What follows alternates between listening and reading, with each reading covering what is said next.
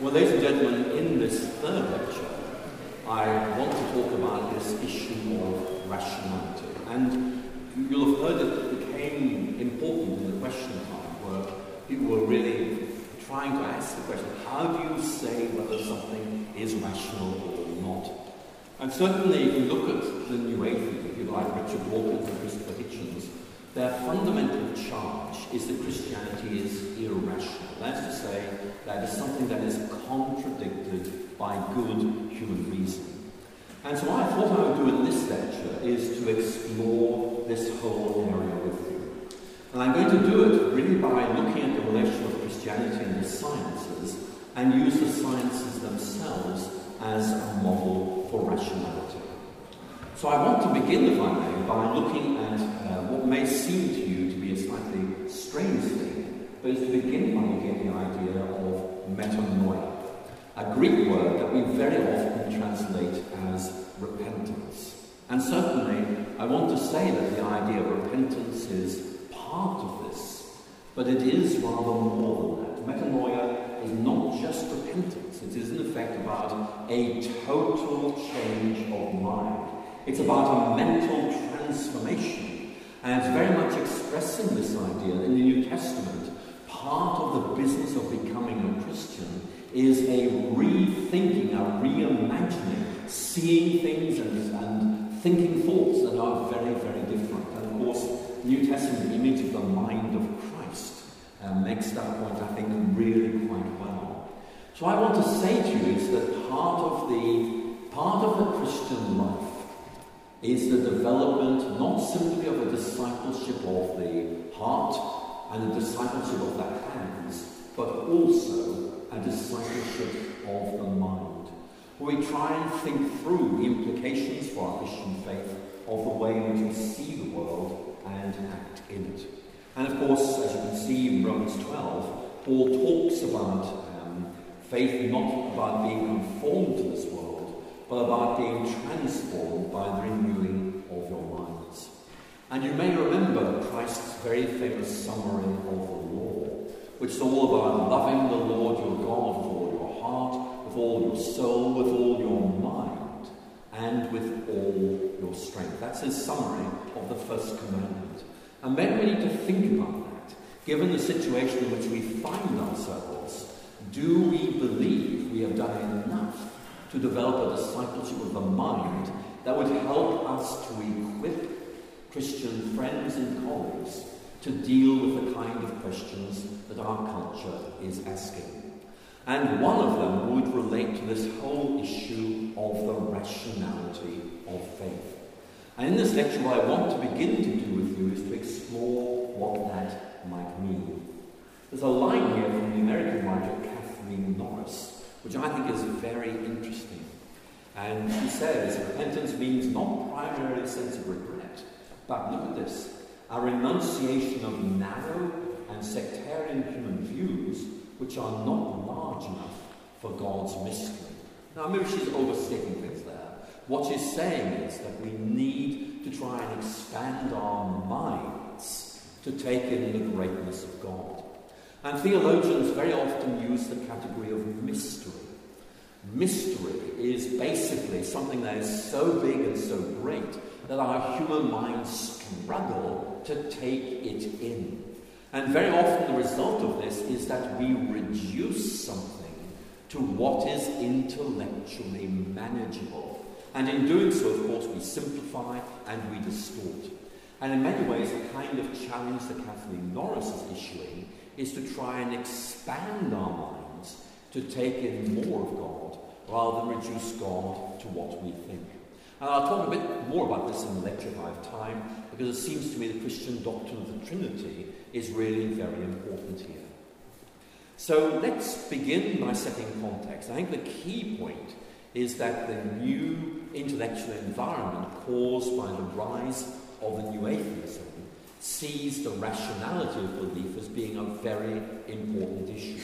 Now, for Christians, this might actually not be all that important. For many of you, I suspect, the key thing about faith is about loving God and obeying God and serving God. And this business about the rationality of faith is a distraction from the real business of, of, of faith. But I just need to say to you that as these issues are being debated in our culture, I think it is important for Christians to be able to give answers to these questions that are being asked. So let me, if I may, um, just draw your attention to something that um, Austin Farrer, um, a very well known English writer, had to say about the importance of reason. Let me read to you what he says and then explain what he means. He writes, though argument does not create conviction, the lack of it destroys belief. What seems to be proved may not be embraced, but what no one shows the ability to defend is quickly abandoned. Rational argument does not create belief, but it maintains a climate in which belief may flourish. Now, Austin Farrer was part of the circle of C.S. Lewis, and Austin Farrer was writing shortly after Lewis's death and asking the question why was Lewis so successful? And his answer is that basically Lewis was able to commend the rationality of faith in a very imaginative and engaging way. But look at the last sentence there. Rational argument does not create belief, but it maintains a climate in which belief may flourish.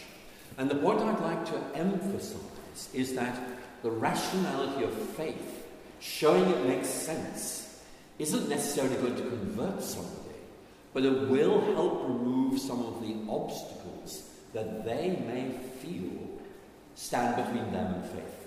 In my own case, looking back on my own conversion, I would say that I tended to regard faith as being simply irrational nonsense.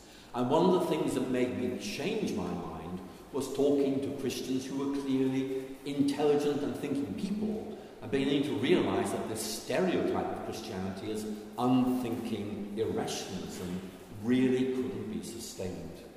So Farrer, I think, is right, but that doesn't, I think, help us deal with the question of how we respond to it. So I want, if I may, to begin to look at some of the issues that emerge from this. So I'm going to look at a quote from William James.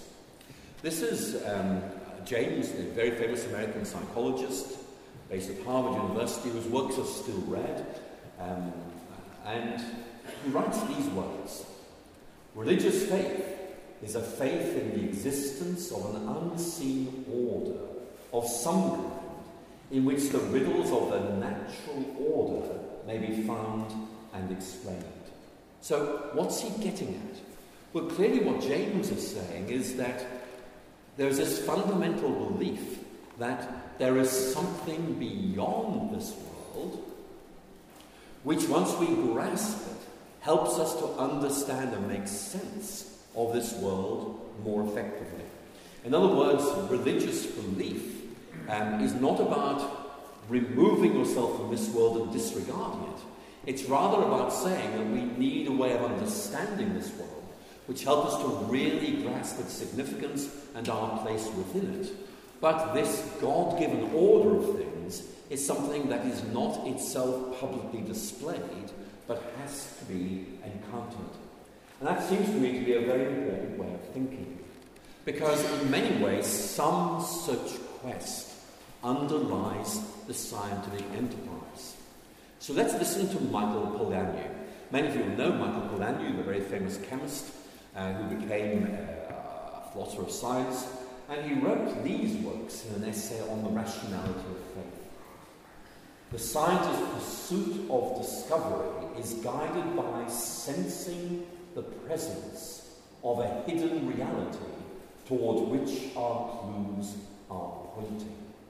Now, what is he getting at there? What he's getting at there is something like this.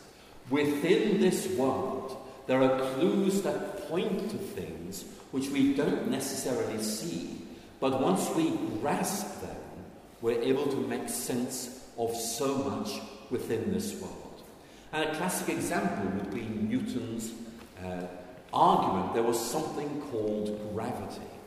Now, Newton had a real problem here because at one level his suggestion was completely irrational. You could not see or hear or touch or smell or feel gravity.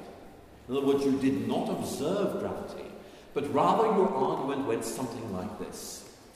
We see all these observations. Now, if there were a thing called gravity, that would actually make an awful lot more sense of these observations than if there is not something called gravity. And Newton describes his own deep sense of mental unease you know, at proposing the idea of gravity, which was unverifiable, you could not see it, touch it, feel it, and so on. But nevertheless, it was so rich an explanatory possibility that he felt it had to be taken seriously. And of course, today we don't have any difficult with the idea of gravity. For Newton's colleagues, it was a very, very strange idea. But what Newton was saying is, from what is observed, we say, if there was this, it makes more sense of these things. And I don't want to exaggerate the parallel here with theology and faith, but a lot of Christian thinking, in effect, is saying, if there were a God, and that God is like the God of Christianity, that would make an awful lot of sense of what we do observe. The trajectory of thought is actually very similar indeed. So, what I want to do, if I may, is talk about the whole issue of how we make sense of things. I'm going, if I may, to look at two writers who I think are very helpful here, and they are C.S. Lewis and G.K. Chesterton. Lewis, I think many of you will know, G.K. Chesterton is not as well known, but I will introduce you to both of them and let you see what you make of them both. Lewis was an atheist as a young man, and he took the view that science had discredited faith. And interestingly, Lewis talks about his return to faith at several points in his writing, most famous, of course, in Surprised by Joy, but also in an autobiographical fragment which has never been published. It dates from about 1930, and in this he writes these words I am an empirical theist. I arrived at God by induction. What he means by that is that his own growing belief in God was, in effect, a result of this line of thought. What I observe is not very well explained by atheism. But if there were a God, it makes an awful lot more sense. Therefore, I propose the idea of God as an explanation and follow through that line of thought and see where it takes me.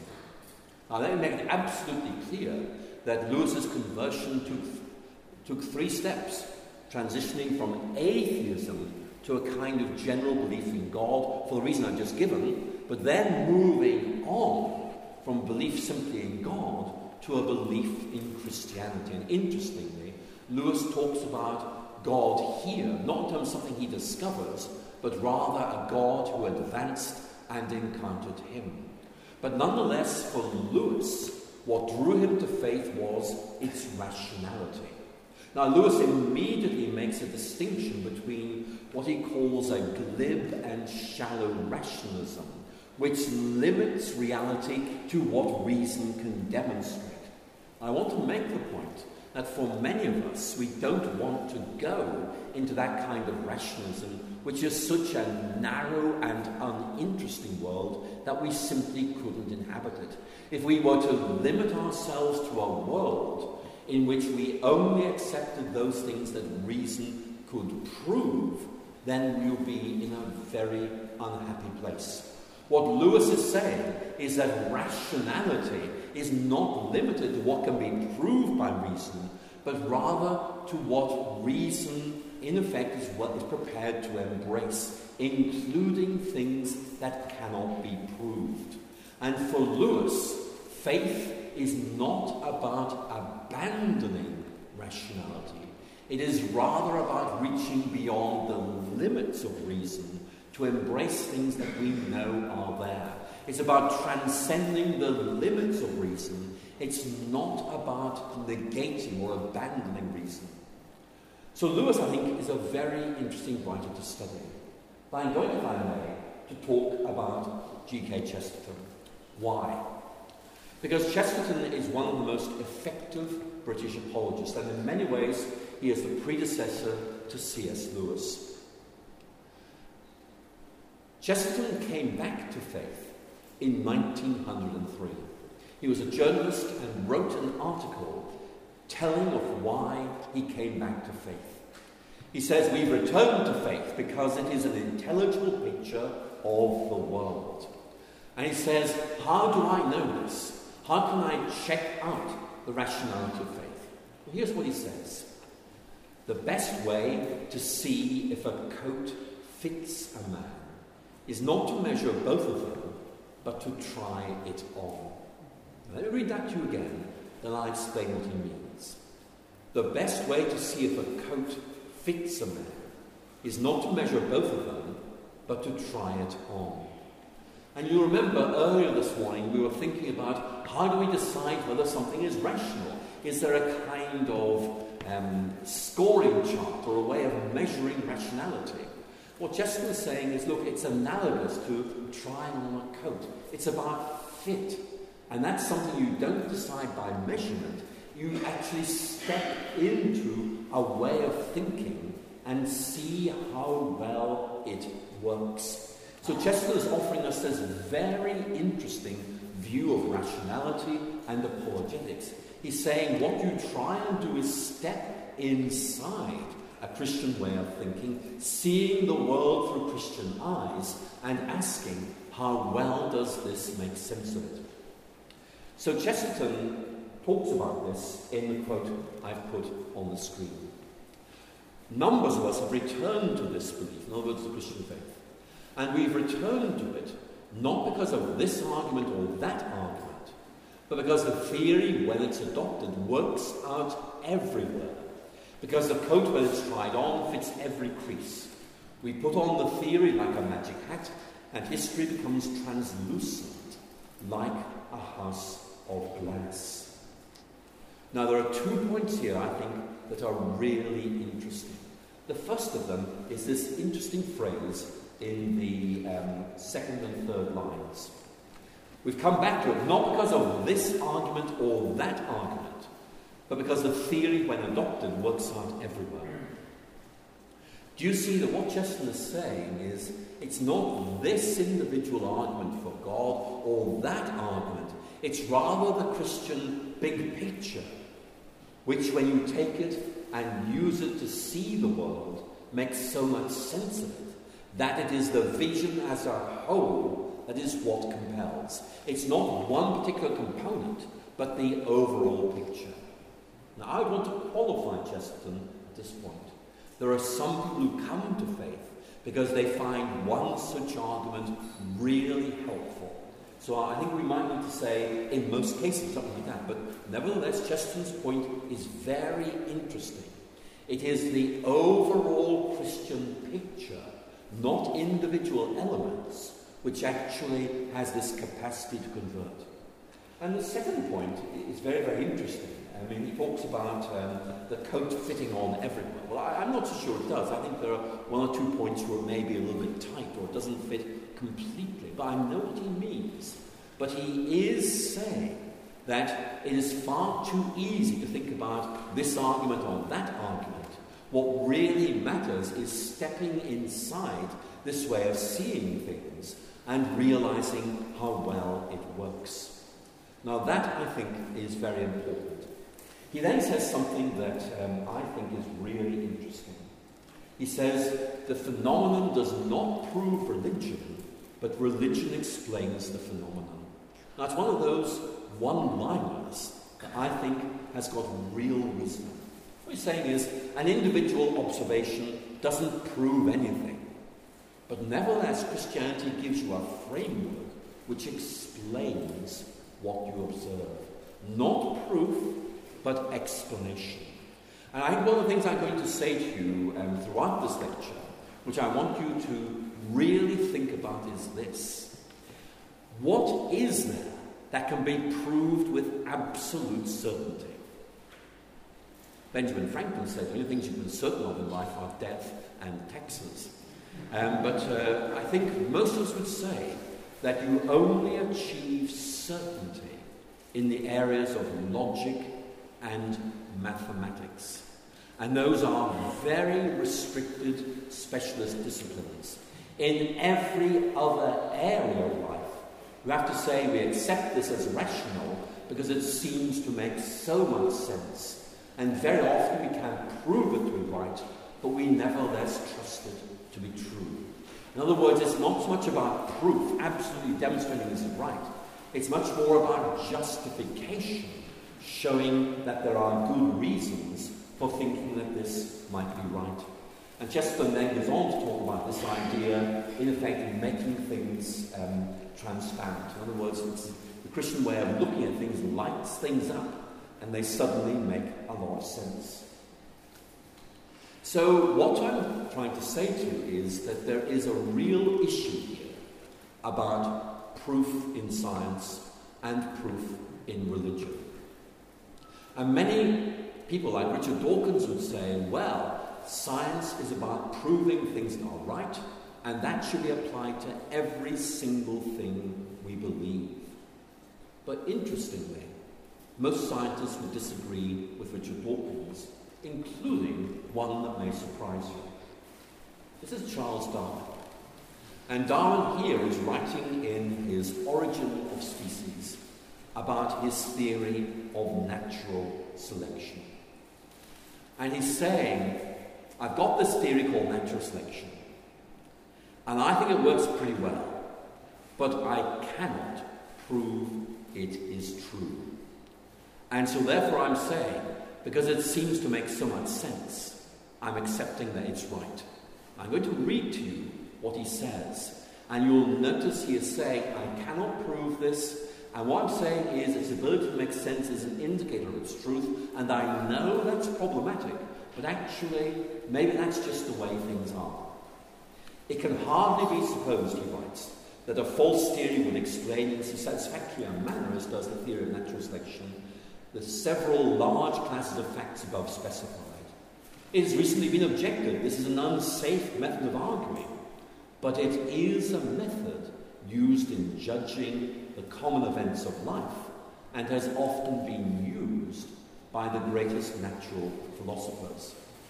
And Darwin here is simply making the point that in his own case he cannot prove his theory, but he believes its capacity to explain is an indication of its truth. And that's something I'd like you to take away with you. Actually, Christianity is very, very good at giving us this way of looking at things. And some will say, well, that's very interesting, but prove it's right. But actually, no worldview can prove it's right. That's the big dilemma. Uh, I was listening to a lecture by a very sympathetic person um, talking about Richard Dawkins. He was clearly saying, you know, very much on Dawkins' side here, but he has a problem. And the point he was making is this Dawkins' whole belief system depends upon being able to prove something which is simply unprovable. And that is his dilemma. And the real difficulty is he is so critical of those who have faith that he seems unwilling to accept he has faith himself in his own ideas. And so, the point I would like you to make to those who criticize you because you have faith is simply that they themselves will also have faith unless they simply refuse to believe anything. And all of us have these deep beliefs about what is right, what is wrong, whether we are religious or anti religious or whatever. And when you are challenged, why do you think for example, that democracy is better than fascism. You know, we can give good reasons for thinking that, but we can't absolutely prove. And atheists and Christians are in the same position here. They believe things that cannot be proved to be true. And what I want to say to you is that very often we talk about Christians being troubled by doubt. I know many atheists who have exactly the same problem. They are troubled by doubt because they cannot prove their beliefs are right. So let's move on and look at this quotation. This is from a writer who Richard Dawkins clearly likes a lot. Uh, William Clifford, who's a mathematician, that may not surprise you, and he wrote back in the 1870s it is wrong always, everywhere, and for everyone to believe anything upon insufficient evidence. And that is something Richard Dawkins takes very seriously. Now, I do too. I, I think this is a very fair point. But my concern is that little phrase, insufficient evidence. Who decides when evidence is sufficient and insufficient? In Britain, we have a, a, a legal system which depends on juries, and when a case is being judged, um, the, the question being asked of the jury is not whether they believe the case against somebody has been proved, but rather whether it can be accepted beyond reasonable doubt, which is a very different question. I think that is a very fair point to make, that there is this difficult issue about what is meant by proof. Now here's Richard Dawkins talking about faith. Faith, he writes, is a state of mind that leads people to believe something, doesn't matter what, in the total absence of supporting evidence. If there were good supporting evidence, then faith would be superfluous, for the evidence would compel us to believe it anyway. It's kind of a, a consensus of the new atheism that this is right. I want to suggest to you that it's not right, and it's clearly not right. So let's just begin to tease this out. Dawkins is clearly saying that there is no place for faith of any kind in science. Because if there's good supporting evidence, then faith is superfluous, for the evidence will compel us to believe it anyway. I could give you examples that would show without any doubt whatsoever this is unsustainable. Let me give you the example everyone gives, and you may well be able to add others to it. The debate about the multiverse. Is there just one universe, or are there many such universes? The evidence is ambivalent. There's no compelling reason to think either of those are right. And yet, if you talk to your friends who are physicists, they will say, well, on the whole, I think this one's right, or I think this one's right. And they'll be able to give you reasons for saying this is right, but they will not be able to prove they are right. But here's the key thing each will say, we believe we're entitled to this belief because we've thought about it and we've made this judgment that this is the better option.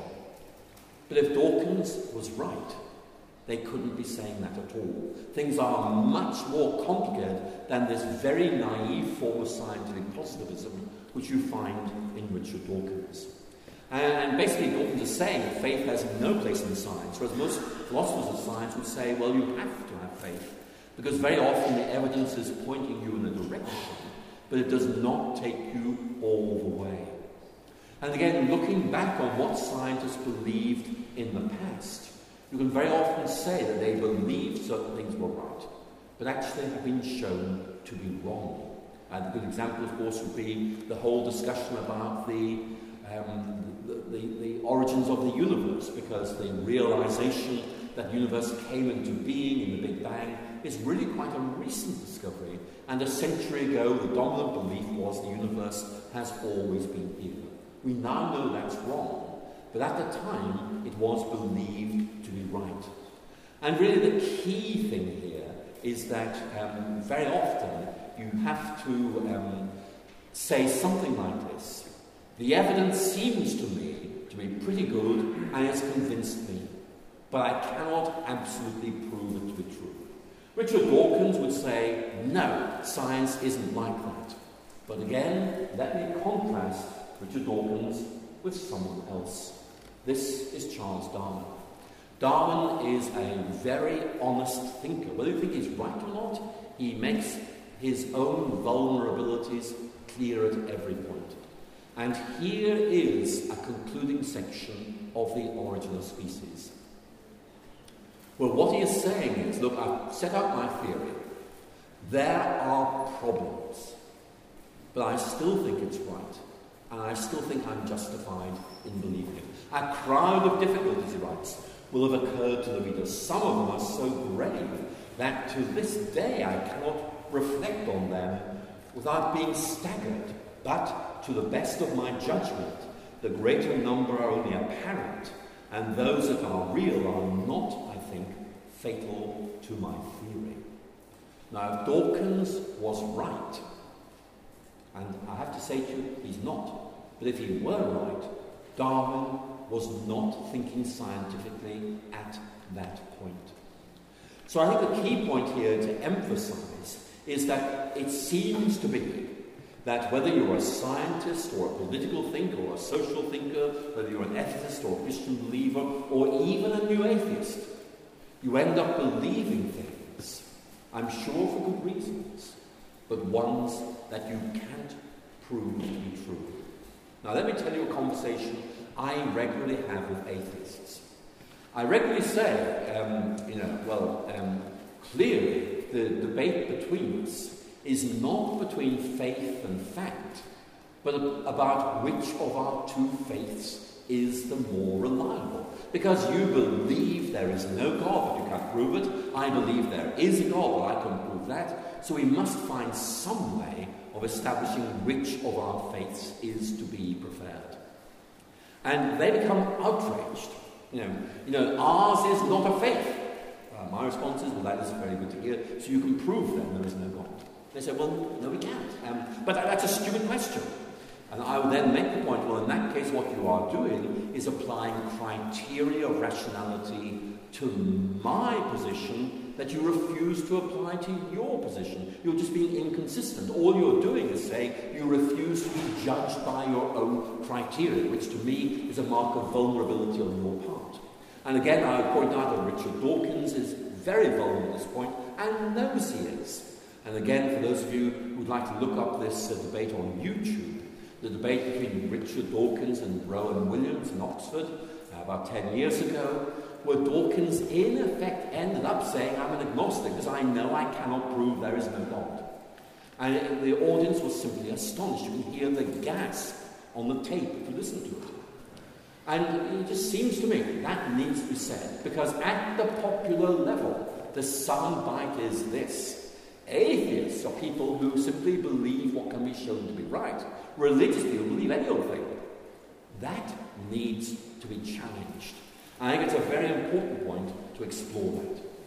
Let's move on and talk a bit more about the logic of scientific discovery. It seems to me to be very important. Let's look at a case study in chemistry. And here we go. Some of you recognize this. This is Auguste Kekulé, uh, who in the 1870s proposed what is called the cyclical um, structure of benzene. Um, what is so interesting about this is the following. The chemical properties of benzene, a kind of uh, liquid, were very, very strange. It did not behave in ways that fitted any theoretical model. And Kekulé and others struggled to explain this.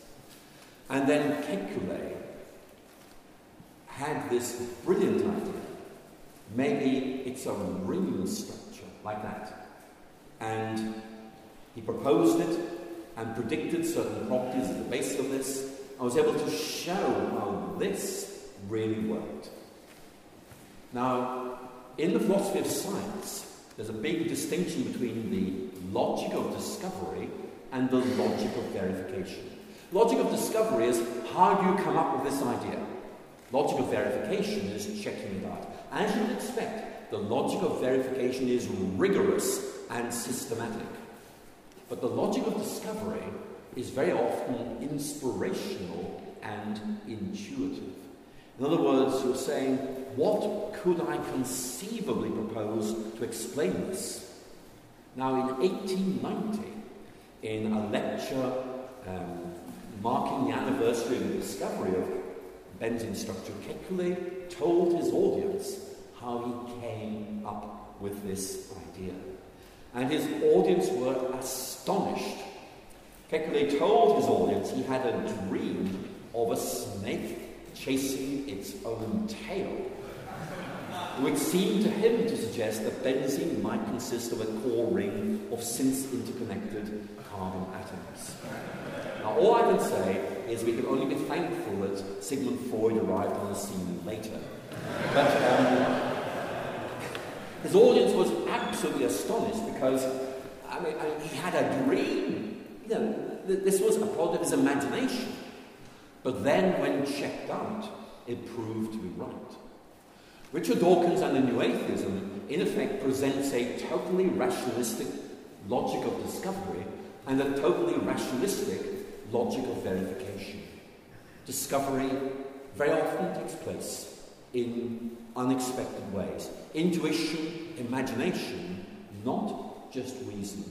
But the key pattern is always this. We have a pattern, we have a, a theory, a way of looking at things. The Greek word theoria really means a way of looking at things. And we get this way of looking at things from someone. So we say, right, let's check it out. I want to suggest to you, you can see that logic in apologetics. Here is the Christian way of looking at things. Let's check it out and see if it works. That's Lewis on this empirical theism, checking it out. And I want to suggest to you it's a very interesting approach, which certainly merits a lot of consideration. There are some who would say that we just limit science to what is observed. And those who know about the logical scientific discovery will be aware of this. And certainly you can say something like this. You can say simply that the sun rose at Oxford at 6.25 a.m. on Tuesday, October 13th, 1953. But the point I want to make here simply is that you can give lots of observation statements of this kind, or you might correct it in light of Copernicanism. You might just say that uh, the sun appeared to rise above the horizon at 6.25 a.m. to observe in Oxford on Tuesday, October 13th, 1953.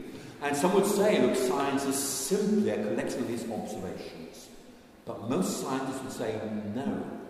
What science does is to take all these observations and then ask, what bigger picture do they disclose? And as people like Newton discovered, very often this involves things like gravity, which cannot be seen, or dark matter. Now, you might ask your scientist friends if they believe in dark matter, because of course it cannot be seen.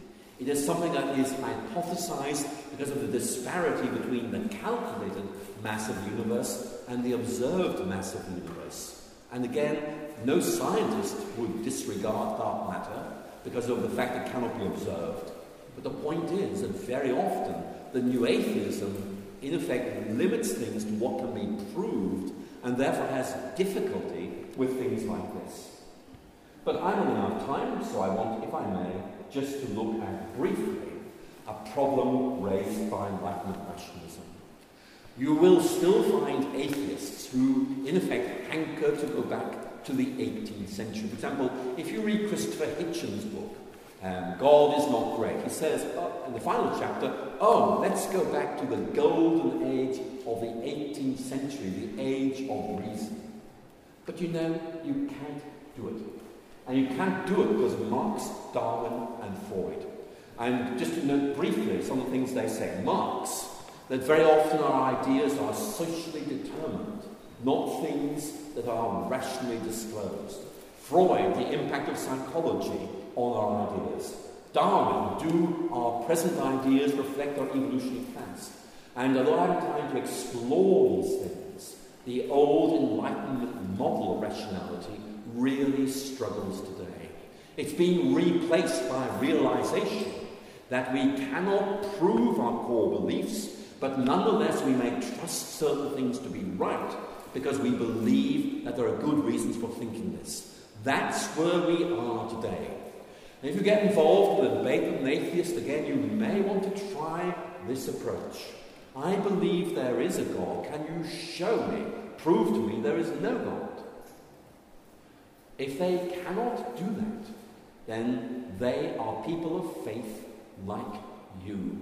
And it just goes to prove, I think, how much the new atheism rests on understanding rationality, which is 300 years out of date. Ladies and gentlemen, I've run out of time. Thank you so much for listening.